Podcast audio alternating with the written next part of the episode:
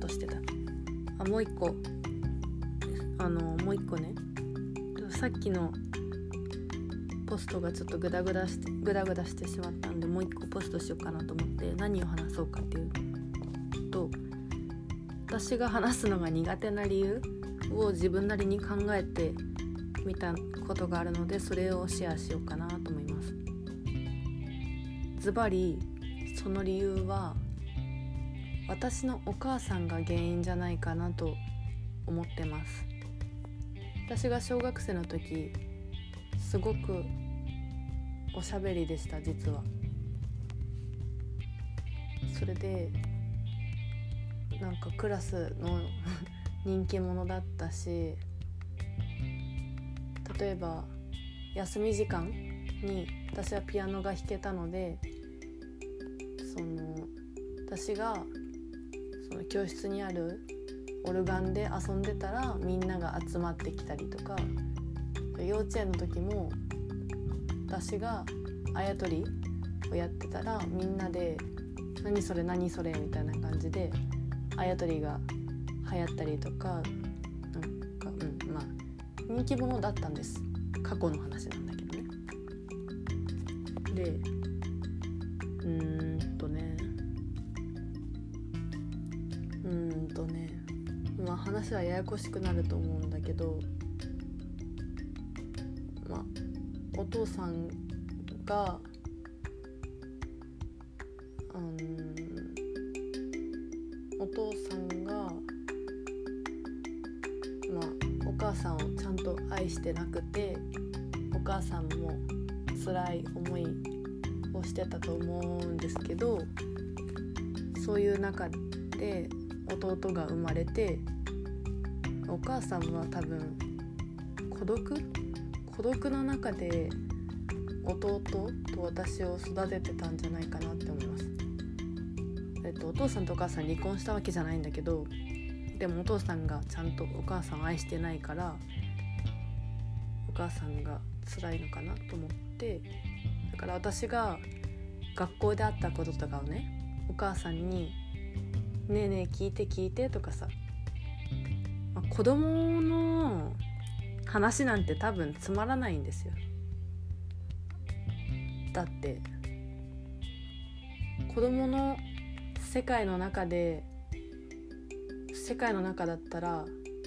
もう楽しいことばっかりじゃないですか。大人にとって当たり前じゃんって思うことでも子供にとってもう目がキラキラするような話なわけなんだよ。から私は一生懸命夢中でお母さんに喋ろうとしてるのに私があ私がじゃないお母さんは「あっそう」とか「今忙しいから後にしてくれない」とかって言って私の話を全然聞いてくれなかった。ふーんでみたいなそういう反応ばっかりだったんですね。毎日毎日毎日。で私はもうすっごく悲しくて。で私は泣く時は人に涙を見せないようにすることが多かったから自分の部屋に戻って布団をかぶって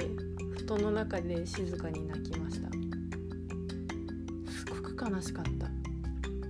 た。そして私は何を考えたかっていうと私の話は面白くないんだ。だからもうお母さんに喋るのやめようって決めた。で実はその時にもうお母さんと喋る時敬語で喋ろっかなっていうことも考えてた。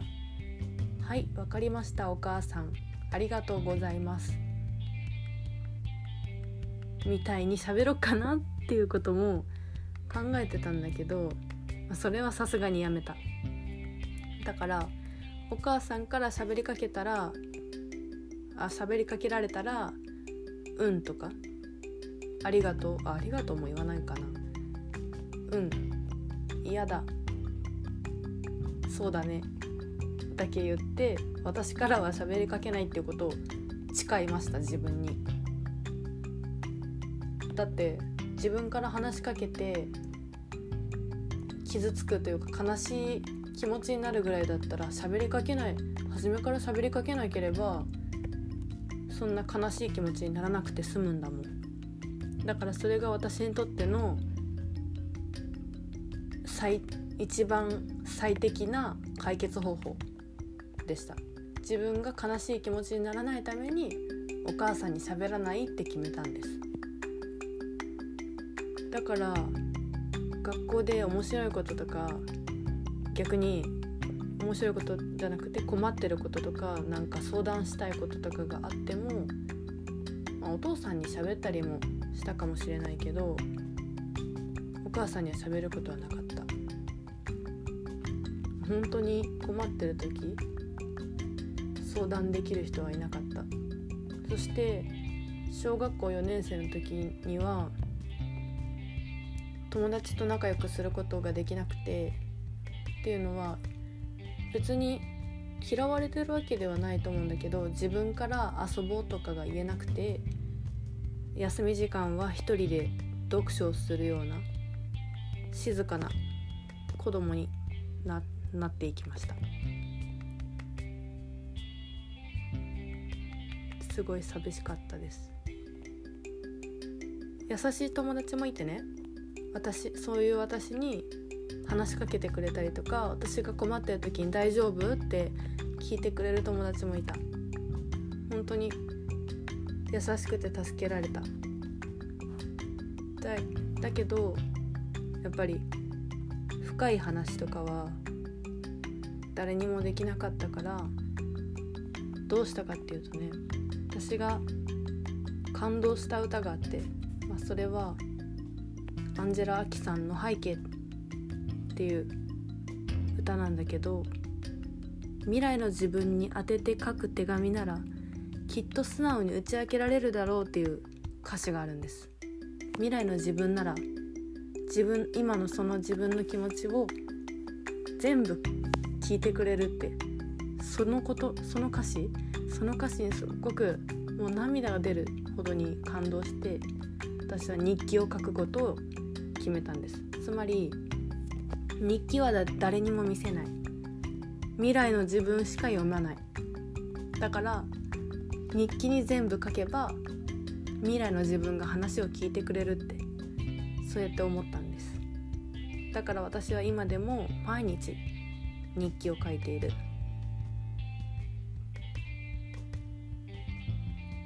うん。で実は今でもお母さんとはその業務連絡みたいなことしかしないですね。例えば大学の奨学金の話とか生活費の話とかおばあちゃん家にいつ行くのとか旅行に行く時はまあとりあえず何日から何日まで行くよとかそういう連絡はするけど学校の友達の名前も知らないと思うしましてや恋愛の話なんてしないしまあたまにねあの私も料理が好きだし弟も料理が好きだしお母さんも料理が好きだから料理の話とかはするけどそういう人間関係の話は全然しないですね。あとね自分が話するのは苦手だって気づいたエピソードがあって高校生の時に先生が普通に挨拶の一環としてなんか「最近雨雨ばっかりだね」みたいな話とかなんか天気の話を振ってくれて天気の話ってさコミュニケーション能力の中のもう基本中の基本の一番簡単な話な天気の話なんて。それすら答えられなくてなんか「はあ」みたいな「そうですね。大変ですよね」とかって本当に簡単な受け答えもできなくってとかなんかももうちょっと面白い話があってあのその数学の先生だったんだけどその数学の先生は料理が好きで、まあ、今は今の私は料理が好きだけど高校生の時の私は特に料理も別に得意とかじゃなかったからさ。なんかカレー？カレーの上にチーズを乗っけてバーナーで炙ると美味しいよみたいなこと言われて。で あのコミュニケーション能力ある人だったら「美味しそうですね今度やってみます」とかって言えばいいのにその時の私は「ああそうですか」みたいな。そういう返事しかできなくて。でも、えっと、私のすごいところっていうかまだマシだったところはそのそのその時にはいい答えができなかったとしてもそのあその今の自分の受け答えはダメだったなっていうことに気づけたことがまだ良かったんですよ。気づけたってことは直せるっていうことだから。自分であ今のダメだったってことに気づけたので反省して、まあ、本読んで勉強したりとか、まあ、Google 先生に聞いて勉強したりとか友達に相談したりとかね。ああいうことがあったんだけどあなただったらどういう返事するとかって言ってあの聞いてみた。でああそうやって返事すればよかったんだってことを勉強したら次はねチャレンジしてみたりすればいいから。あとはもうちょっとレベルが高い話なんだけど最近ねインターンシップにいくつか参加して自分私は人前に立つことは得意だと思ってたんですよ。実際得意だと思うんですけどプレゼンテーションは苦手っていうことに今更気づきました。なんかもともと原稿を作作る作ってプレゼンテーションするのは向いてないなってことを思っていてだって原稿があったらさ棒読みになるというかなんかその用意した文章を読むだけになるからそれよりもアドリブの方がいいなと思ってたから原稿は作らない主義だったんですよ。だけど、まあ、緊張も相まって言うべきことを抜かしてしまうんですよね原稿がないと。まあ、練習不足っていうのもあるあるような気がする。そっか練習不足っていうのもあるかもしれない。けどなんかうまいプレゼンがまだまだできてないな。まだまだ成長の余地があるなと思って。あのテッドトークとか英語のねプレゼンテーションのやつ見てたらさあのユーモアでさ笑いもあるあるじゃん。あるじゃないですか。だからもっとああいう人が笑いもありそして感動もあるというか共感も呼べるようなプレゼンテーションができたらいいなって思いました。あとあ日記っていうことについてちょっと戻るんですが日記と聞いてあのどういうのを思い浮かべます？なんかイギリスの日記は事実ばっかりが述べられた並べられたものでアメリカは自分の気持ちが含まれてるものらしいですけどでもこれ国単位なのって 思ってだって日本でも日本でも多分事実しか書いてない人もいるし感情も書いてる人もいるかなって思っていや具体的に言うとそのおばあちゃんの日記を読んだことがあっておばあちゃんの日記にはその日に何をしたか事実しか書いてなかったしかおじいちゃんも天気と何したかしか書いてなくて感情が書かれてないからそんなんつまらないなって思って面白くないなと思って。で私の日記はめちゃめちゃパーソナルだしめちゃめちゃプライベートな感情が書いてあります。だから誰にも見せないと思うけど。うん。なんかね昔は紙に書いてたんですけどこれも浪人の時に切り替えましたね。その電車で予備校に通ってたから電車でその本ダイアリーを広げてペンで書くっていうのが煩わしくてスマホだったらパパパパパッと片手でも立っててでも、まあ、歩いてはさすがにダメだけどパパパパッと書けるからスマホの中にスケジュールも入ってるしスマホの中にダイアリーも入ってます。まあこんな感じでその私はね今32日連続であのポッドキャスト投稿して話すの練習してますけど実はまだまだ話すのが苦手苦手です。です。また明日